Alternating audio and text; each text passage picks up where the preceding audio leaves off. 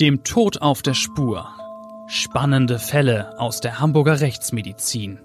Der Crime Podcast vom Hamburger Abendblatt. Moin und herzlich willkommen zu einer neuen Folge unseres Abendblatt Crime Podcasts. Ich bin Bettina Mittelacher, Gerichtsreporterin und zum bewährten Team gehört natürlich Rechtsmediziner Klaus Püschel, renommierter Fachmann und unentbehrlich wie immer.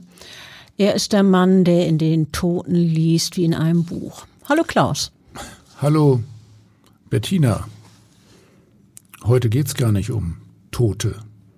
Viele Zuhörer verbinden mit der Faszination für das Fach Rechtsmedizin speziell Mord und Totschlag. Unsere alltägliche Praxis sieht aber meist ganz anders aus. Beispielsweise untersuchen und begutachten wir sehr häufig auch sogenannte ärztliche Kunstfehler.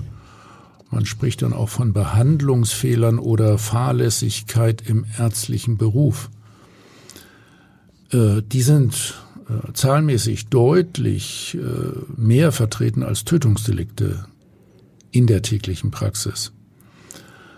Und äh, häufig äh, betroffen sind von äh, solchen Fehlern mit fahrlässiger Körperverletzung und fahrlässiger Tötung äh, zum Beispiel Chirurgen, Anästhesisten und Geburtshelfer. Ein derartiger Fall steht im Mittelpunkt dieses Podcasts. Ja, ganz genau. Heute geht es bei uns um das große Leid einer Familie. Es ist ein Hamburger Ehepaar, das sich auf die Geburt des ersten Kindes freut. Alles ist in Ordnung, die Mutter ist gesund, der Fötus hat sich nach allem, was man weiß, prächtig entwickelt. Doch dann geschieht bei der Geburt etwas Furchtbares mit schrecklichen Folgen.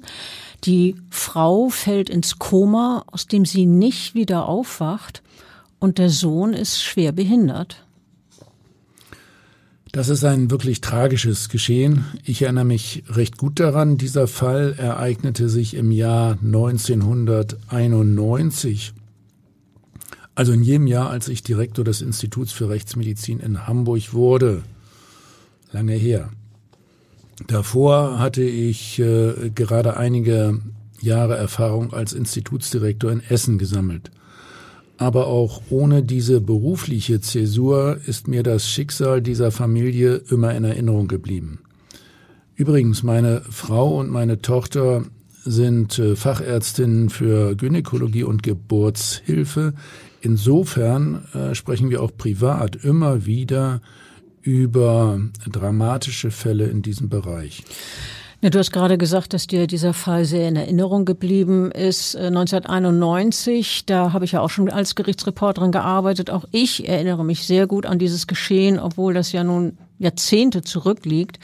Ähm, dass äh, ich mich so gut daran erinnern kann oder so präzise daran erinnern kann, liegt natürlich daran, dass das Leben mehrere Menschen so massiv beeinträchtigt wurde. Man kann sagen, von rundum glücklich, ja, zur Katastrophe.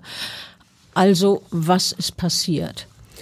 Es ist der 29. Mai 1991. Die Frau möchte in einer Hamburger Klinik entbinden. Zuständig ist ein erfahrener äh, Gynäkologe und ich gehe davon aus, dass die damals 32-Jährige gedacht hat, sie ist in wirklich guten Händen. Dann geschieht Folgendes. Die junge Frau hat der Geburt bei der Geburt sehr starke Schmerzen. Ihr wird nun eine sogenannte Rückenmarksspritze verabreicht. Doch äh, die örtliche Betäubung am Rückenmark, die Erlösung bringen sollte, wurde für die Frau jetzt zum Verhängnis. Der Arzt, der die schmerzbetäubende Spritze gesetzt hat, hat aber einen schweren Fehler gemacht. Schmerz- und äh, Betäubungsmittel äh, sind am Rückenmark dann äh, hochgestiegen. Es kam letztlich zu einer Atemlähmung der Patientin. Atemlähmung, äh, Klaus, das bedeutet doch, dass die Versorgung des Gehirns mit Sauerstoff nicht mehr funktioniert? Das stimmt. Genau darum geht's. Und das hat dann natürlich fatale Folgen. Es äh, kommt zu schwersten Störungen, Zellen sterben ab, etliche Bereiche des Gehirns werden ähm, praktisch lahmgelegt. Das Schlimmste ähm, im menschlichen Gehirn äh, kann ein so massiver Schaden nicht wieder repariert werden. Durch einen Sauerstoff abgestorbene Nervenzellen sind unwiederbringlich verloren. Wir wissen ja, dass die Frau, die wir hier in unserem Podcast Angela Z nennen wollen, die aber eigentlich ganz anders heißt, dass diese Frau in ein tiefes Koma gefallen ist. Es gab praktisch keine Hoffnung mehr, dass sie jemals wieder daraus aufwachen würde. Ihr Gehirn war mehrere Minuten lang ohne Sauerstoff und damit war auch ihr ungeborenes Kind unterversorgt. Genauso war das, das ist richtig, solange der äh, Fötus im Mutterleib liegt, ähm, wird er ja über die Plazenta und die Nabelschnur mit Blut versorgt das äh, auf Seiten der Mutter in der Plazenta mit Sauerstoff angereichert wird. Äh, läuft die Versorgung aber von der mütterlichen Seite her unzureichend, wie es dann hier der Fall war, dann leidet unverzüglich und äh, möglicherweise auch unwiederbringlich der Fötus. Das heißt, dass auch das ungeborene Kind durch einen derartigen Sauerstoffmangel der Mutter schwere Schäden davonträgt. Also hier in diesem Fall war es ja so, dass die Motorik des Jungen, der dann auf die Welt kam, massiv gestört war. Auch das Sprachzentrum war beeinträchtigt, wie man dann später festgestellt hat.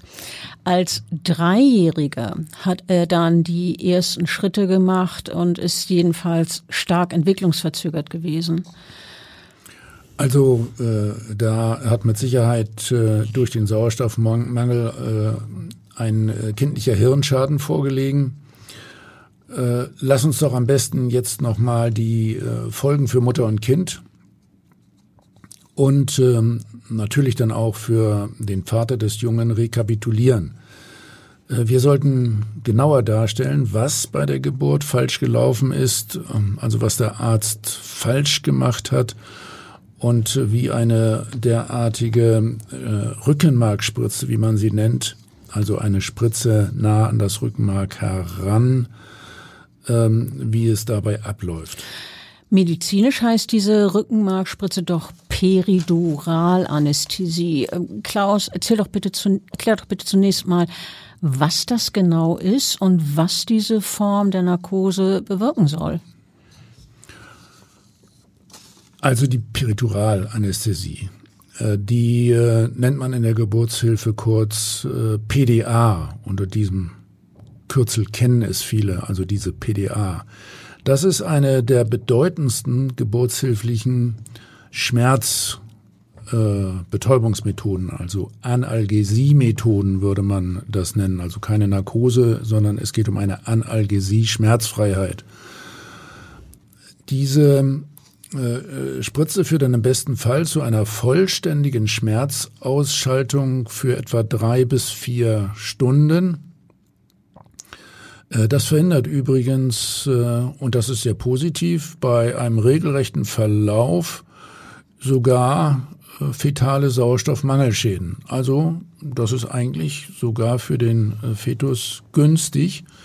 Die ähm, äh, wichtigste Indikation zu dieser PDA, äh, das ist der Wunsch nach kompletter Schmerzausschaltung, das haben wir ja schon gesagt, ohne Einschränkung des Bewusstseins. Da kriegt man also ansonsten von der Geburt alles noch mit. Der gesamte Bereich des Unterkörpers äh, ist aber sozusagen lahmgelegt.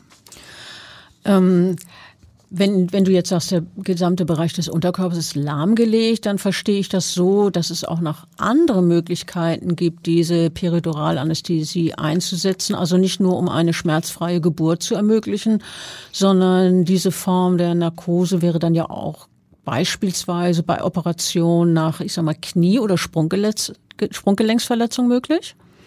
Genau.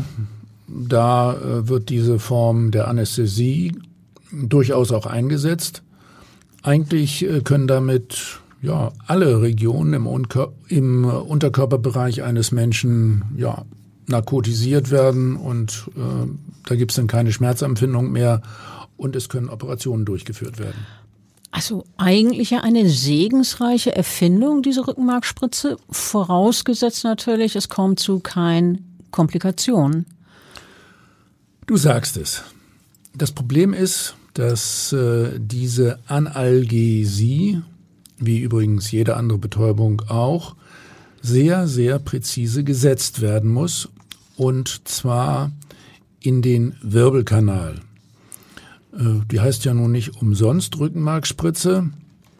Extrem wichtig ist allerdings, dass das Schmerzmittel von außen an äh, den sogenannten Rückenmarksack, ja, man spricht hier auch von den Rückenmarkshäuten, also von außen herangespritzt wird und nicht äh, direkt an das Rückenmark innerhalb der Rückenmarkshäute.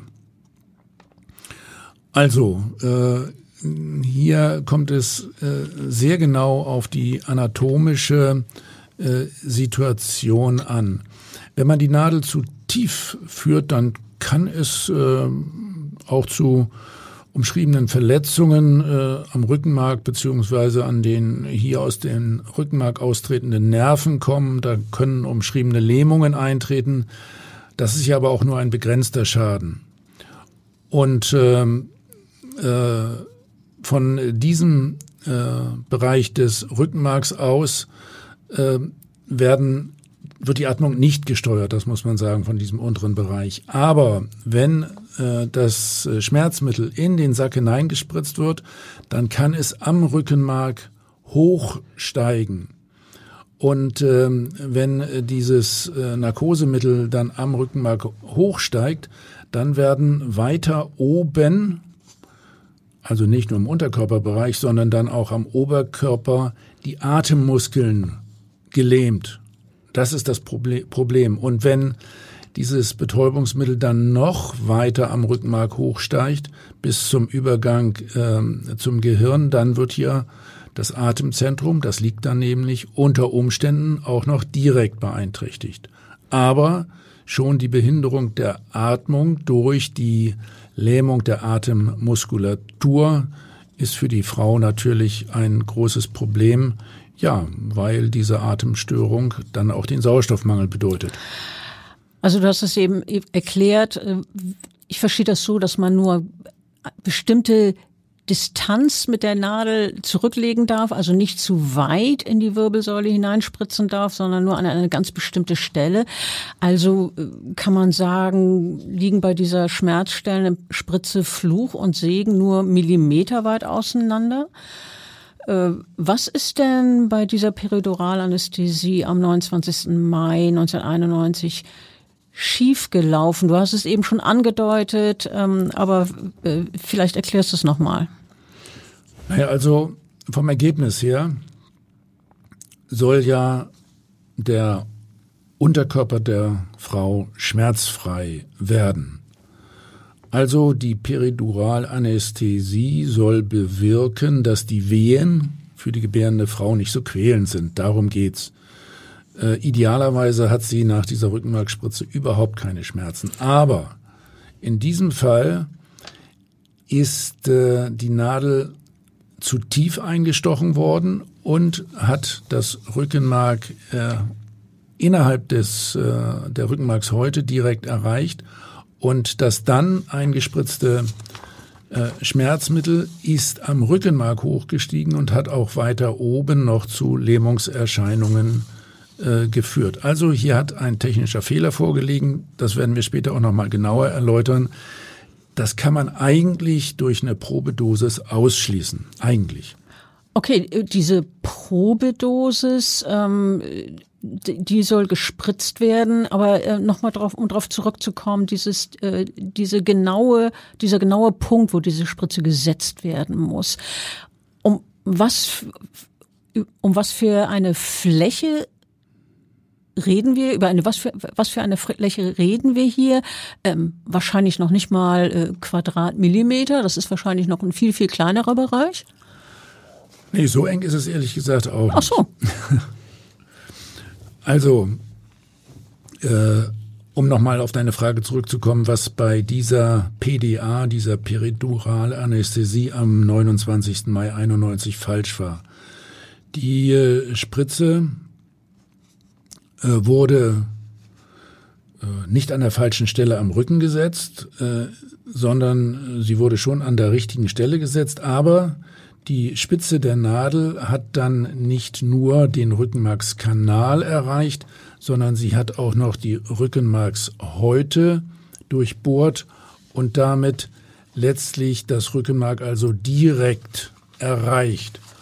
Und äh, jetzt nochmal zu dieser Probedosis, weil in diesem Fall dann äh, das Schmerzmittel direkt über eine Infusion eingeleitet wurde, ist äh, das Schmerzmittel nicht im unteren Teil äh, des ähm, Rückenmarkskanals verblieben, sondern am Rückenmark hochgestiegen aus dem Lendenbereich bis in den Brustbereich und dann im Grunde auch bis zum Halsmark hin. Und zwar vor allen Dingen auch dadurch, dass die Frau äh, dann im Bett gelegen hat zur Geburt, ähm, nachdem man ihr diese Rückenmarkspritze gesetzt hatte. Wenn diese Periduralanästhesie so eine heikle, schwierige Angelegenheit ist, so verstehe ich das jetzt, was du erklärt hast, ähm, übernimmt das dann nicht am besten ein Anästhesist, also ein Narkosefacharzt, der speziell dafür ausgebildet ist? Nun, eigentlich ist das ja ein relativ kleiner Eingriff. Der kann entweder äh, tatsächlich von einem Spezialisten wie den Anästhesisten durchgeführt werden, die ja in der Regel für diese äh, rückenmarksnahen Anästhesien zuständig sind. Das kann man aber auch ähm, üben als Geburtshelfer oder Geburtshilferin und man kann damit Erfahrung sammeln und äh, dann ist man äh, natürlich äh, bei der Geburt äh, direkt vor Ort. Mm, man müsste ansonsten den Anästhesisten extra rufen und tatsächlich war es seinerzeit in vielen geburtshilflichen Kliniken durchaus üblich, dass diese äh, Spritze an das Rückenmark heran von den Geburtshelfern selbst gesetzt wurde. Ich würde jetzt gern zu dem Prozess gegen die Mediziner kommen, der damals ja diese Folgen schwerer Anästhesie vorgenommen hat. Es war ein Gynäkologe, dessen Namen wir jetzt ebenfalls nennen, ebenso wie auch wie wir den Namen der betroffenen Familie geändert haben. Also wir nennen den Gynäkologen Carsten R. Wie gesagt, er heißt eigentlich ganz anders. Dieser Mann, die, dieser Facharzt wurde letztlich wegen fahrlässiger Körperverletzung angeklagt beim Amtsgericht, weil er die Betäubung bei der Geburt falsch gesetzt haben soll. Ähm, also also äh, kurz zur Unterbrechung. Nach meiner Erinnerung hat sich der angeklagte Arzt äh, im Prozess äh, doch äh, auch geäußert. Also da habe ich noch eine ziemlich gute Erinnerung dran. Äh, der war jedenfalls am Anfang noch ziemlich selbstbewusst. Durchaus, so kann man das sagen.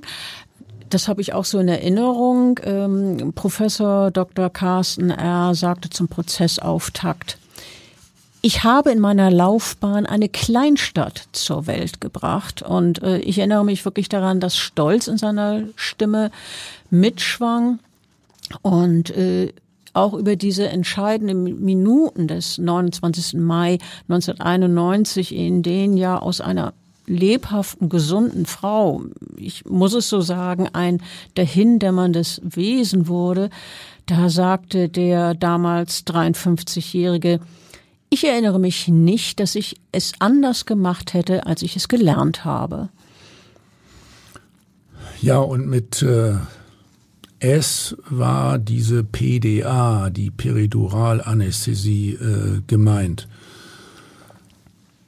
Also die optimale Einstichstelle zu finden, äh, ist für eine Betäubung ohne verhängnisvolle Nebenwirkung nicht so äh, problematisch. Das macht man übrigens äh, normalerweise im Sitzen und die Frau macht dabei einen starken Buckel, so dass äh, die Wirbelkörper zwischen den Dornfortsätzen etwas auseinandergleiten und man da die Spritze gut einführen kann.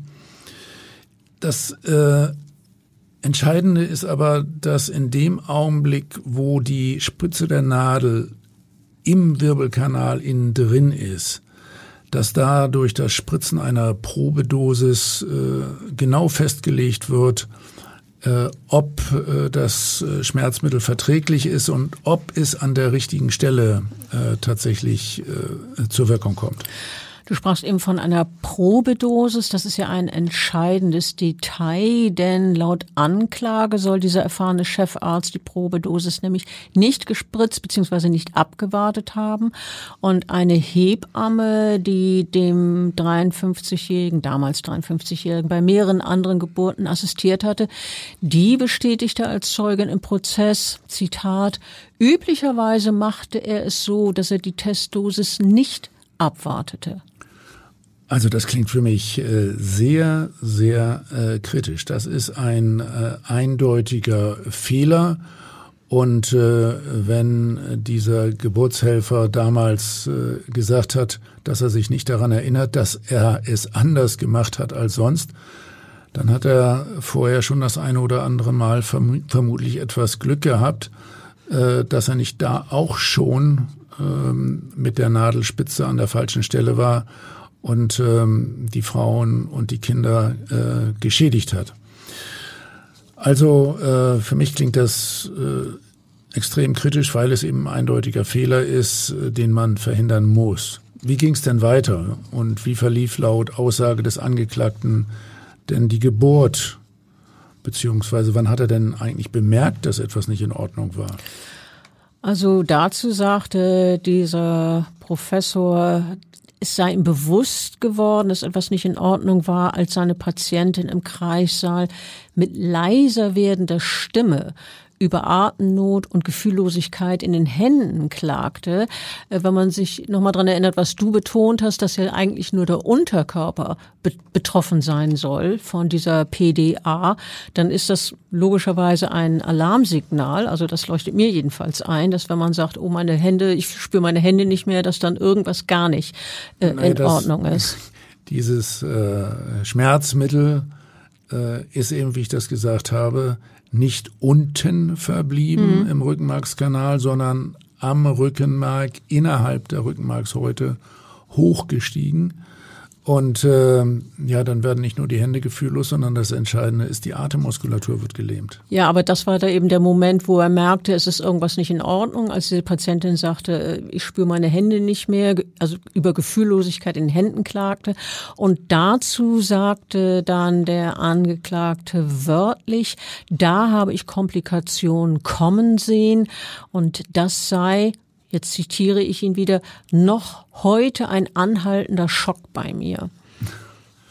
Ja, besser wäre gewesen, äh, wenn er in dem Augenblick dann äh, zielgerichtet äh, reagiert hätte, um Schaden zu vermeiden. In diesem Fall verstrich aber wertvolle Zeit, weil der Mediziner nicht das Notwendige in die Wege geleitet hat. Also nach dem äh, Fehler mit der fehlenden Probedosis kommt jetzt ähm, ein zweiter Fehlerkomplex. Und äh, das Richtige wäre natürlich gewesen, sofort dann die künstliche Beatmung vorzubereiten und durchzuführen. Denn die äh, Patientin hatte ja äh, ganz offenbar Atemnot, bekam also, vereinfacht gesagt, keine Luft mehr. Sie konnte ja ihre Atemmuskeln die jetzt auch gelähmt waren, nicht mehr betätigen. Und äh, damit drohte dann eine Unterversorgung ihres gesamten Körpers mit Sauerstoff, ja, weil sie eben keine Luft mehr einatmen konnte und damit keinen Sauerstoff mehr ins Blut bringen konnte. Und äh, speziell drohte eine Unterversorgung des Gehirns, was ja zuallererst immer durch einen Sauerstoffmangel geschädigt wird. Äh, ich habe ja vorhin schon gesagt, dass durch Sauerstoffmangel äh, geschädigte äh, Hirnnervenzellen dann irreversibel geschädigt werden. Ähm, und die sind dann also für immer funktionsunfähig. So eine Schädigung tritt, wenn der Sauerstoffmangel sehr stark ist oder wenn überhaupt kein Sauerstoff mehr zu den Hirnzellen kommt, innerhalb weniger Minuten ein. Und ähm, äh, in diesem Fall ist dann das besondere Problem, wenn die Patientin auf dem Rücken liegt mit Kopftieflage. Also theoretisch äh, wäre es äh, am besten, äh, wenn man sie hinsetzt, weil dann das äh, Narkosemittel, also dieses Anästhetikum, nicht weiter im Wirbelkanal hochsteigen kann. Aber das ist ein bisschen Theorie, weil man ja andererseits an Wiederbelebungsmaßnahmen denken muss und diese durchführen muss. Also es sind äh, nach wenigen Minuten hast du gesagt, äh, treten schon diese diese massiven irreversiblen Schäden ein. Also dann ist doch sobald eine solche Atemnot auftritt, wie sie bei dieser Frau dann geschehen ist, wirklich schnelles und entschlossenes Handeln angezeigt, wenn man vermeiden will, dass schwerste Folgen eintreten, also künstliche Beatmung dieser Gynäkologe, äh, über den wir heute reden, der machte aber etwas ganz anderes, als äh, seine Patientin Angela Z. das Bewusstsein zu verlieren drohte. Da verbrachte der Mediziner laut Zeugen etwa drei Minuten am Telefon, um einen Narkosefacharzt herbeizurufen. Ja, das klingt irgendwie wirklich äh, hilflos, ehrlich gesagt. Warum hat er nicht gleich mit äh, Mund-zu-Mund-Beatmung und Herzmassage begonnen und die Hebamme zum Telefon geschickt? Äh, das wäre doch viel sinnvoller gewesen. Übrigens, äh, ich bin mir ganz sicher, dass es im Kreissaal damals alle Gerätschaften gab, zum Beispiel auch für die Beatmung. Und ähm, darauf muss man ja vorbereitet sein. Er hätte also gar nicht Mund-zu-Mund-Beatmung machen müssen, sondern er hätte auf jeden Fall auch eine Maskenbeatmung zur Verfügung gehabt und er hätte auch Sauerstoff zur Verfügung gehabt. Äh, das äh, gehört zur Standardeinrichtung in einem Kreissaal. Du hast ja eben gesagt, es wäre ähm, wirklich sinnvoller gewesen. Er hätte eben sofort mit der Beatmung äh, begonnen und die hätte die Hebamme äh, telefonieren lassen sollen. Das wäre dann eine vernünftige Rollenverteilung gewesen. So habe ich dich wenigstens verstanden. Und genauso hat es ja eigentlich die damals zuständige Amtsrichterin auch zusammengefasst. Die hat nämlich gefragt, warum er nämlich nicht genau das gemacht hat. Also selber handeln, selber künstlich beatmen und äh, andere eben dieses Telefonat führen lassen. Und die Antwort des Angeklagten, ja, ich finde, die wirkte wie ein Eingeständnis, dass auch er nicht fehlbar ist. Vorher hat er immer gesagt, er hat es richtig gemacht und wie er es gelernt hat, sehr selbstbewusst. In diesem dass Fall. Dass er nicht unfehlbar ist. Dass das er nicht unfehlbar, was habe ich gesagt? Fehlbar hast du Oh, gesagt. dass er nicht unfehlbar ist, natürlich. Äh, danke, dass du mich da korrigiert ja. hast. Sorry, da bin ich ein bisschen durcheinander gekommen. Jedenfalls, äh, er sagte auf die Frage, warum er eben äh, das nicht richtig gemacht hat, so wie man es eigentlich hätte reagieren müssen, da sagte er, ich weiß es nicht. Ja, und äh, ich erinnere mich noch, dass er da den Kopf gesenkt hielt, also schon doch einigermaßen betrübt aussah. Also so habe ich das in Erinnerung. Ja, jetzt nochmal zum harten Kern des Problems zur Sache. In dem Prozess hat dann doch auch ein äh, Sachverständiger ja, für Anästhesie ein Gutachten erstattet, äh, der nochmal erläutert hat, was da abgelaufen ist mit diesem Aufsteigen des Narkosemittels, dann mit dem Sauerstoffmangel. Der hat doch ganz eindeutig gesagt, was in einem solchen Notfall zu tun gewesen wäre und was auch eindeutig geholfen hätte. Ganz genau. Äh, der medizinische Sachverständige sagte dazu, ich zitiere, in dem Moment, wenn die Stimme der Patientin leiser wird, ist eindeutig, dass Atemnot vorliegt. Da hätte sofort künstlich beatmet werden müssen. Zehn bis 15 Sekunden mehr Zeit hat man nicht, sonst kommt unweigerlich der Atemstillstand. Ähm, um das klarzustellen, Klaus, du hast vorhin von mehreren Minuten gesprochen, aber äh, dabei der Arzt jetzt von 10 bis 15 Sekunden, aber dabei ist jetzt zu unterscheiden zwischen der Zeit, nach der es zum Atemstillstand kommt und der, wenn eine Schädigung des Gehirns eintritt. Ja, klar, das äh, ist ein großer Unterschied. Äh, tatsächlich ist das ähm, folgendermaßen Das wissen wir übrigens äh, sehr gut von äh, ja, Tötungsmechanismen, äh, bei denen es äh, zur Atemlähmung äh, und zum totalen Sauerstoffmangel kommt. Das ist ja rechtsmedizinische äh, Routine. Also wenn das Gehirn überhaupt nicht mehr mit Sauerstoff ähm, versorgt wird, dann äh, tritt innerhalb von 10 bis 15 Sekunden Bewusstlosigkeit ein. Das ist der Zeitraum, von dem der Anästhesist mhm. da dann auch gesprochen hat. Okay. Äh, wenn äh, die Atmung wiederhergestellt wird, dann äh, hat man etwa ja zwei bis drei Minuten Zeit dafür und äh, kann die Hirnnervenzellen noch retten. Wenn es länger dauert als zwei bis drei Minuten, dann kommt es zu einer äh, Hirnschädigung, die immer schlimmer wird und wenn der äh, vollständige Atemstillstand dann länger als fünf Minuten dauert, dann tritt der Hirntod ein. Ähm, Nochmal zurück zu der Frage, wie schnell bei einer Atemnot reagiert und dann künstlich beatmet werden muss. Dazu sagte der Sachverständige im Prozess, das Wann ist das Entscheidende, das weiß jeder Rettungssanitäter auf der Straße. Und er sagte weiter, wenn rechtzeitig beatmet worden wäre, wären die verhängnisvollen Komplikationen, ich zitiere wieder, mit Sicherheit nicht aufgetreten. Ja, das ist eine klare Ansage. Äh, ich sehe das äh, übrigens äh, ganz genauso. Wenn die Atmung gestört ist, dann muss man sie von außen künstlich aufrechterhalten und dann warten, bis die Wirkung dieses gespritzten Schmerzmittels nachlässt. Ja, das ist im Grunde ganz einfach. Also man muss nur künstlich beatmen, dabei auch Sauerstoff geben und äh, hier ist es ganz eindeutig, obwohl wir ja wissen, dass Sachverständige mit einer Einschätzung von Wahrscheinlichkeiten sonst sehr zurückhaltend sind. Man hört ja, das ist meine Erfahrung immer wieder, äh, häufig Formulierungen wie wahrscheinlich oder hochwahrscheinlich.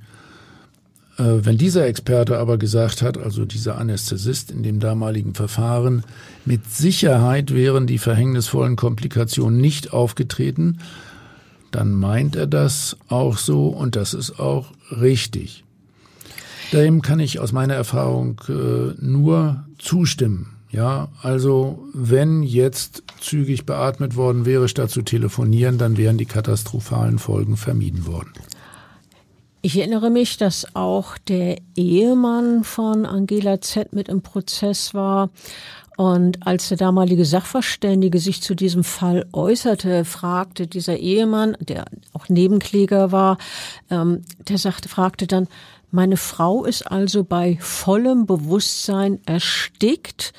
Und ich erinnere mich, dass der Ehemann des Opfers nur wirklich nur mühsam Tränen unterdrücken konnte und äh, die Antwort des Sachverständigen, die kam schnell und ich fand lapidar. Der sagte nämlich, nein, es tritt sehr schnell eine Bewusstseinstrübung ein. Ja, ich finde, er hat einfach gesagt, was richtig ist. Also wenn äh, überhaupt kein Sauerstoff mehr ins Blut kommt, dann äh, ist das Gehirn tatsächlich innerhalb von 10 bis 15 Sekunden abgeschaltet und äh, damit entfällt auch das Leiden, das wollte er ja damit sagen, und den Ehemann ein bisschen äh, beruhigen. Äh, der Ehemann, ja, beziehungsweise auch Vater, hat äh, dann als Zeuge noch äh, einiges weitere erzählt. Zum Beispiel, wie ihm damals mitgeteilt wurde, dass es schwere Komplikationen gab. Das war wohl auch nicht so ganz sanft, oder? Nein, äh, überhaupt nicht, denn äh, Manfred Z schilderte diesen Moment so, also dass, dass er das erfahren hat, dass was nicht in Ordnung ist äh, mit seiner Frau und dem Kind, äh, dass ihm gesagt worden sei, ihre Frau hat eine sehr schwere Hirnschädigung erlitten, habe ihm damals dann ein Arzt mitgeteilt und weiter habe dieser Arzt dann gesagt, gehen Sie davon aus, dass sie nie wieder aufwacht. Na ja, das ist im ersten Moment natürlich schon ein echter Hammer. So eine Nachricht ist doch ein sehr, sehr schwerer Schock. Hat der Mann dazu dann noch weiteres gesagt? Bettina? Ja, also er sagte daraufhin, ähm, dass sein Urvertrauen in Krankenhäuser, das er vor dieser Tragödie noch gehabt habe, das habe sich dann in nichts aufgelöst. Wörtlich sagte er, da war der Boden weg.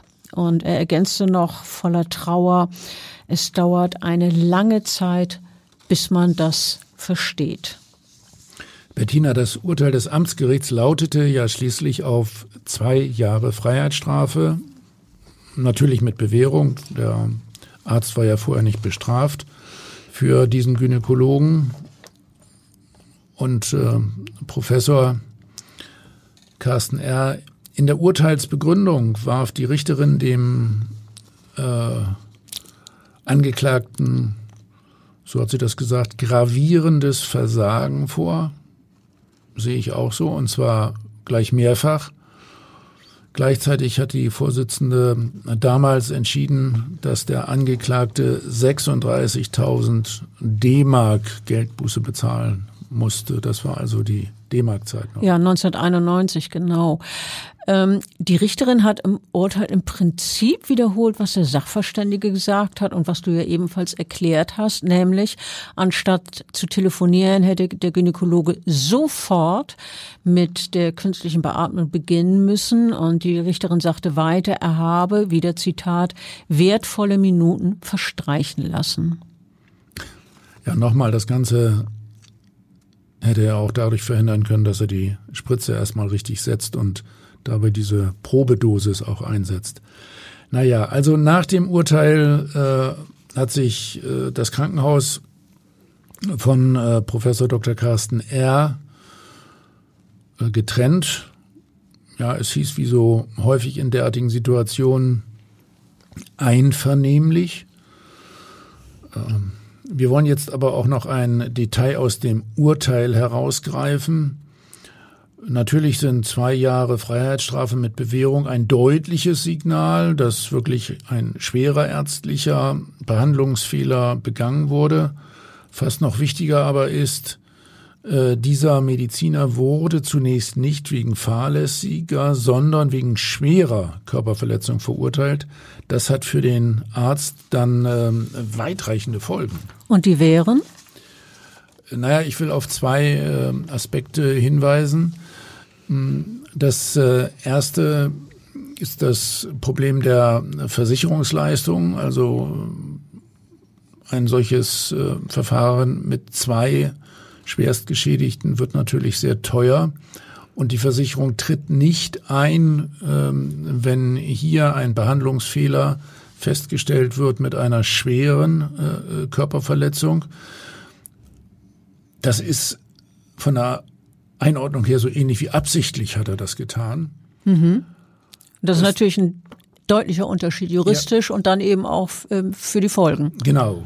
Äh, vor allen Dingen, er, er, muss dann selber zahlen und nicht seine Versicherung, die er ja hat. Ja, also darum, die, darum die hebt dann die Hände und sagt, wir sind nicht zuständig. Genau. Mhm. Ja, die sind nur bei Fahrlässigkeit zuständig. Und das zweite Thema ist die Approbation, also die Zulassung, den ärztlichen Beruf auszuüben. Äh, damit gibt es dann zumindest vorübergehend bei einer schweren Körperverletzung äh, im medizinischen Bereich äh, Probleme. Die Approbation wird vorübergehend entzogen und der ärztliche Beruf kann nicht mehr ausgeübt werden. Deswegen ja, ging es hier dann ja nachher auch um eine zweite Gerichtsverhandlung, um eine Berufung und eine Abmilderung der Strafe. Was ist passiert, Bettina? Ja, du hast es gerade erwähnt. Der Mediziner ist dann in Berufung gegangen. Äh, nach dem, was du jetzt gerade erklärt hast, ist natürlich auch deutlich, wieso er das vor allen Dingen gemacht hat. Ihm ging es sehr wahrscheinlich nicht um diese zwei Jahre zur Bewährung. Äh, das kann man möglicherweise noch einigermaßen äh, verschmerzen, beziehungsweise das, das nimmt man vielleicht so hin. Aber ähm, er ist dann in Berufungs in Berufung gegangen, ähm, also hat das Urteil angefochten, dieses Urteil des Amtsgerichts, äh, das ihn ja wegen schwerer Körperverletzung verurteilt hatte. Sein Ziel war es nun in der zweiten Instanz eine Verurteilung wegen fahrlässiger Körperverletzung zu erreichen. Und ähm, ich war auch bei dieser Berufungsverhandlung dabei als Gerichtsreporterin und erinnere mich, dass das Auftreten des Angeklagten jetzt beim Landgericht, also in der zweiten Runde, ein ganz anderes war als in der ersten Instanz beim Amtsgericht. Ja, also die Berufungsinstanz für das Amtsgericht war das Landgericht. Erzähl mal, äh, wie dann die äh, Verteidigungsstrategie war und was rausgekommen ist. Naja, also es ging vor allen Dingen darum, dass der Angeklagte sich vollkommen anders benommen hat. Äh, in der ersten Instanz hatte er stolz von seiner Berufserfahrung erzählt und dass er eine Kleinstadt auf die Welt geholt habe und auch bei der Perituralanästhesie, also dieser PDA, äh, sagte er, er habe die, Prinz die Spritze im Prinzip so gesetzt wie immer, also im Ergebnis beim Amtsgericht kein Geständnis, keine Reue. Ja, und diesmal in der zweiten Runde beim Landgericht, da war er eher kleinlaut, hat kleine Brötchen gebacken, war schuldbewusst, oder? Allerdings im zweiten Prozess, also bei der Berufungsverhandlung, sagte Professor Dr. Carsten R. zum Auftakt, es sind Ereignisse, die mich aufs tiefste aufgerüttelt haben und die mich nicht schlafen lassen. Ähm, den Kopf hielt er dabei gesenkt. Ich erinnere mich, dass die Stimme dabei auch stockend war.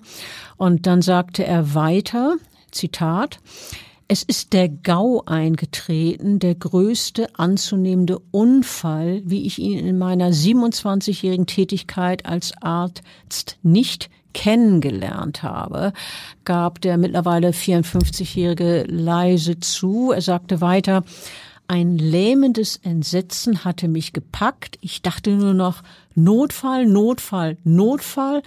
Anästhesist, Anästhesist, Anästhesist. Der Wunsch, einen qualifizierten Anästhesisten zu erreichen, der hat alles andere überdeckt, sagte der Angeklagte. Also ich finde, er hat äh, seine Fehler immer noch nicht so wirklich eingeräumt. Also, dass er diese PDA falsch gesetzt hat und äh, dass dann ja er selber äh, unbedingt hätte diese Beatmung einleiten müssen, statt zu telefonieren und äh, andere Ärzte zu rufen. Also er hat seine ureigenen ärztlichen ja, Pflichten einfach versäumt. Ja, aber er hat doch in gewisser Weise wirklich einen Fehler eingeräumt. Das kommt nämlich jetzt. Ähm, bisher hat er ja so ein bisschen drumherum geredet, dass er sagt, ja, ich war in Panik und Notfall, Notfall, Notfall. Aber er sagte dann auch, er habe zu spät selber mit den lebensrettenden Maßnahmen begonnen. Das ist ja genau das, was du auch kritisiert hast, was ja auch im Amtsgericht äh, sehr kritisiert wurde. Und äh, dann sagte er wörtlich, also zum Thema mit den lebensrettenden Maßnahmen, dass er die zu spät begonnen habe, sagte er wörtlich, das war mein großer Fehler, den ich auch eingestehen muss.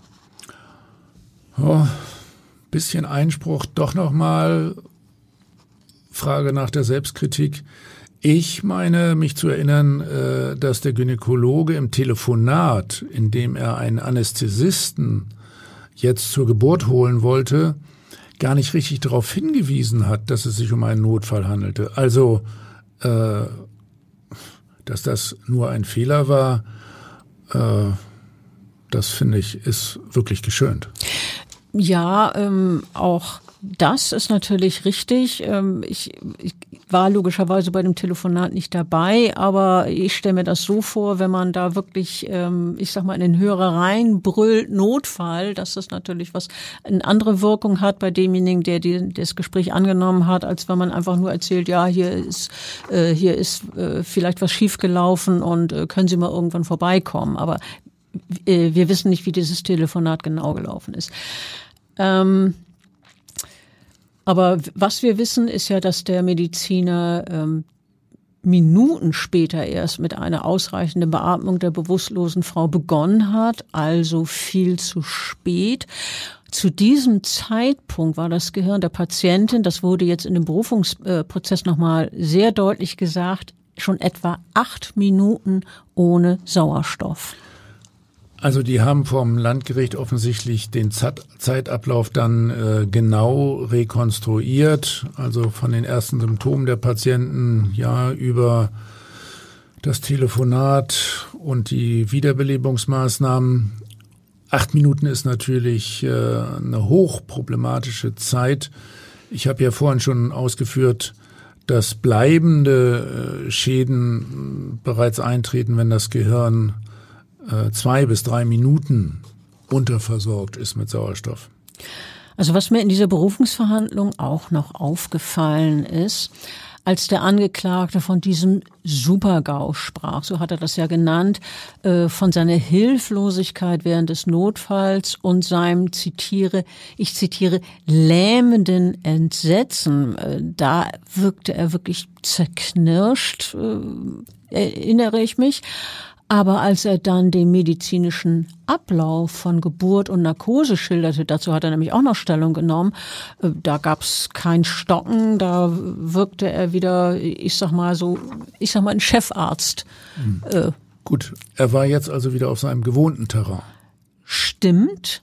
Ähm, bemerkenswert war übrigens noch etwas anderes in diesem zweiten Prozess.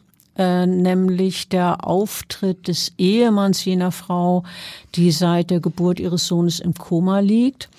Ähm, wir haben diesen Mann ja Manfred Z genannt ähm, und dieser Mann, äh, der begann dann diese, diese Berufungsverhandlung zu schluchzen, also als Zeuge vor Gericht ähm, die Situation vier Jahre zuvor schilderte, und zwar jene Sekunden, die wir ja vorhin schon äh, dargelegt haben, in denen ihm auf so schonungslose Weise klar gemacht wurde, dass ähm, ihre sein Leben und das seiner Familie, seines seiner Frau und seines Kindes ja eigentlich, ich, ich sag mal, nur noch ein Scherbenhaufen war. Es war ja nichts mehr so wie vorher. Und jetzt in diesem Berufungsprozess zeigte der Hamburger Fotos, die auf erschütternde Weise dokumentierte, was der Behandlungsfehler aus Angela Z gemacht hat. Er hat diese Fotos so gezeigt, dass auch die Zuschauer im Saal diese Bilder sehen konnten, also auch ich damals, und man sah eine abgemagerte Frau im Wachkoma mit leerem Blick und spastisch verkrümmten Gliedmaßen. Aber ich erinnere mich auch, ähm, dass der Ehemann äh, voller Liebe von seiner Frau gesprochen hat und ähm, dass er auch erzählt hat, dass es doch seit diesem katastrophalen Zwischenfall Therapieerfolge gegeben habe, wenn auch sehr, sehr bescheidene. Der Mann sagte nämlich, meine Frau bemerkt Licht und reagiert auf Berührung. Und äh, er sagte dann auch, meine Frau wird noch viele Jahre leben und wir werden alles für sie tun, was wir können. Ja, erstmal möchte ich noch mal kurz auf den Zeitfaktor äh, hinweisen. In dieser Berufungsverhandlung sind wir zeitlich gesehen jetzt schon vier Jahre nach dem Ausgangsereignis. Lange Zeit. Ja. Und äh, die Angehörigen, also vor allen Dingen der Ehemann aber auch andere haben schon jahrelang eine hochproblematische Situation. Mal zur Situation äh, des Angeklagten damals. Wie hat der denn auf die Fotos reagiert? Also diese Fotos von der von der äh, geschädigten Frau, die ich ja eben dargelegt habe, was darauf zu sehen war. Also er hat sich diese Bilder nicht angesehen. Der blieb auf seinem Stuhl sitzen und äh, hat nach unten geschaut. Bei dem, was medizinisch zu dem Fall zu sagen ist, wird sich ja zwischen dem Prozess der ersten und der zweiten Instanz nicht viel geändert haben. Dass ein Behandlungsfehler äh, vorlag, das war ja eindeutig. Allerdings hat der angeklagte Mediziner nun in der Berufungsinstanz diesen Fehler weitgehend eingeräumt. Und das war wohl dann der entscheidende Unterschied, der ihm dieses Mal eine Verurteilung wegen vorsätzlicher äh, Körperverletzung, schwere Körperverletzung, vorsätzlicher schwerer Körperverletzung erspart hat. Das ist richtig. Dazu sagte schon die Staatsanwältin im Plädoyer, ähm, die Schrecklähmung ist die einzige plausible Erklärung für die Panik, die sich dann in dem Arzt ausbreitete. Und auch die Staatsanwältin hat dann eben auf fahrlässige Körperverletzungen plädiert.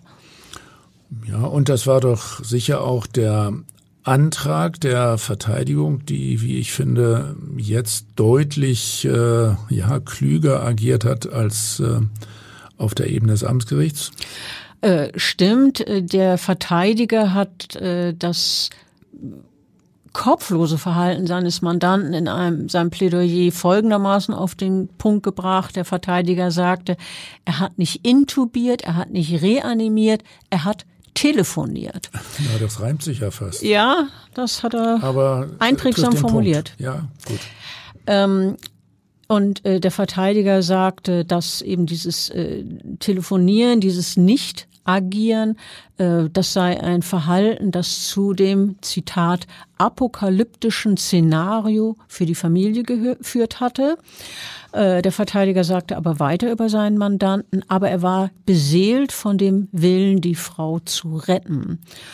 Das Urteil in dieser Berufungsverhandlung beim Landgericht lautete dann eben auch auf fahrlässige Körperverletzung. Darauf kam es ja dem Angeklagten an. Carsten R., dieser Gynäkologe, bekam eine Haftstrafe von 18 Monaten, also etwas weniger als in der ersten Instanz, die zur Bewährung ausgesetzt wurde. Und zusätzlich musste der ehemalige Chefarzt ähm, eine Geldbuße von 75.000 Mark zugunsten des Opfers zahlen. Und das Urteil hat er dann äh, sofort akzeptiert, wenn ich mich richtig erinnere. Stimmt. Äh, es bedurfte nur eines kurzen Blickwechsels zwischen dem Angeklagten und seinem Verteidiger. Dann stand fest, der Arzt nahm das Urteil an. Damit konnte er jetzt ja auch vergleichsweise zufrieden sein, weil die Kammer auf Fahrlässigkeit und nicht, wie das Amtsgericht in der ersten Instanz, auf bedingten Vorsatz erkannt hat. Und äh, deswegen muss der Arzt äh, dann letztlich auch nicht äh, selbst persönlich mit seinem Vermögen für den entstandenen Schaden haften. Für die äh, zu erwartenden äh, Millionen Mark äh, Schadenersatz, um äh, die es dann noch in einem Zivilverfahren ging, äh, dafür muss nun eine Haftpflichtversicherung aufkommen. Das ist ja auch so vorgesehen, finde ich ehrlich gesagt auch gut und richtig so. Also bis dahin, also bis zu diesem äh, entscheidenden Urteil, das dann ja rechtskräftig wurde, war von äh, war insgesamt überhaupt nur ein geringer Vorschuss gezahlt worden und von dem hatte Manfred Z., also der Ehemann dieser äh, Frau, die dann im Koma lag, lediglich äh, notwendiges medizinisches Gerät äh, kaufen können. Die Betreuung durch mehrere Pflegekräfte rund um die Uhr hatte der Computerfachmann äh, doch bis zu diesem Zeitpunkt also etwa vier Jahre lang aus eigener Tasche finanziert. Großes Fragezeichen. Naja, und auch sein Sohn wurde bei der Geburt ja dauerhaft geschädigt. Der fast Vierjährige konnte auch im Alter ja von drei Jahren und danach noch nicht richtig laufen und sprechen. Das ist richtig. Und in diesem Zusammenhang warf der Vater des Jungen dem angeklagten Arzt vor, bis heute hat der Angeklagte nicht einmal gefragt, wie es dem Kind geht. Und äh, das kritisierte dann auch der Vorsitzende Richter in der Berufungsverhandlung bei der Urteilsbegründung. Äh, bei der Strafmaßfindung hatte die Kammer unter anderem die, Zitat, katastrophalen Folgen für die äh, Familie berücksichtigt und, wieder Zitat, das schwere Verschulden des Angeklagten. Und dann sagte der Richter, außerdem hat er sich nicht persönlich um die Familie gekümmert. Das ist bitter. Lass mich zur Ehrenrettung äh, doch nochmal darauf hinweisen, dass äh, es tatsächlich viele Probleme mit der Haftpflichtversicherung äh, gibt. Also als Arzt darf man einen Fehler nicht ohne weiteres einräumen, weil äh, die Versicherung dann eventuell nicht zahlt. Also das ist ein Problem. Äh, deswegen kann man unter Umständen auch nicht so persönlich auf die Familie zugehen. Na, das ist dann ja ein systemisches Problem. Äh, menschlich wäre es natürlich ähm, gut, wenn er sich an die Familie gewandt hätte, aber ähm, gut, das ist ein anderer Aspekt. Äh, ja, ein echtes systemisches Problem. Lass mich noch auf Folgendes hinweisen. Also äh, hier in diesem Fall geht es um jahrzehntelange Leiden.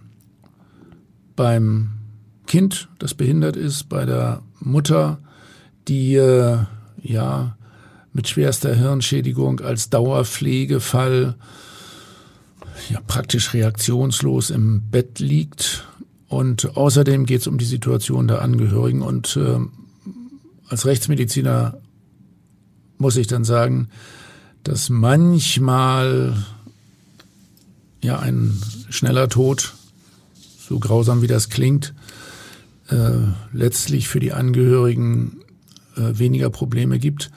Ich will damit eigentlich das Gegenteil erreichen, nämlich sagen, dass äh, auch ärztliche Behandlungsfehler zu sehr viel Leid äh, führen, was wir nicht vergessen dürfen, worauf man immer wieder aufmerksam machen muss, weil gerade derartige Fehler eben auch zu Verletzungen und zu Todesfällen führen, die unnötig sind und das ist häufiger als es Tötungsverbrechen gibt. Ja, unerlässliches Leid bleibt. Das wird auch extrem teuer. Deswegen sind die Versicherungen speziell für Geburtshelfer auch so teuer. Wenn man äh, zwei Behinderte, Schwerstbehinderte jahrzehntelang zu pflegen hat, äh, dann kostet das viele Millionen. Wie gesagt, vom Leid der Angehörigen ganz zu schweigen. Ja, ich finde das äh, sehr wichtig und richtig, dass du eben nochmal auf das dauerhafte Leid erstens natürlich der Betroffenen, also derjenigen, die da geschädigt wurden, aber auch der äh, Angehörigen hingewiesen hast. Das ist natürlich etwas, was diesen Fall auch so besonders macht und äh, weshalb ich auch finde, dass es sehr wichtig war, dass wir ihn dargestellt haben. Äh, du hast es ja eingangs gesagt, anders als häufig bei uns ging es heute nicht um Mord und Totschlag, aber eben wirklich um ein sehr, sehr wichtiges Feld in der Medizin beziehungsweise in der Rechtsmedizin. Ähm, nächstes Mal wird es natürlich wieder ein ganz anderes Thema geben. Ich freue mich schon darauf, dass wir dann hier wieder zusammen im Studio sitzen und über uns über einen weiteren ähm, interessanten und wichtigen Fall unterhalten. Und bis dahin vielen Dank und tschüss.